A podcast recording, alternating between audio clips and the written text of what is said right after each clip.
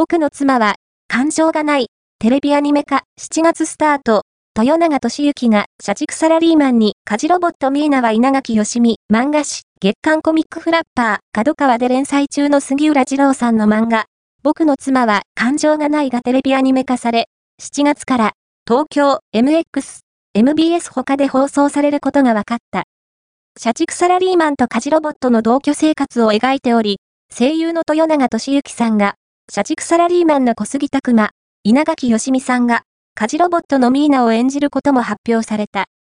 充電中のミーナが描かれたティザービジュアルも公開された。